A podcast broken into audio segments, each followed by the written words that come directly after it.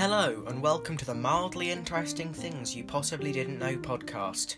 In this podcast, we will be discussing things similar to, but not including, why haggis is banned in America, why tellurium makes you smell of garlic for weeks, and why Barack Obama has $50,000 in crocodile attack insurance. Join me each week as me and a special guest share our favourite mildly interesting things that you possibly didn't know.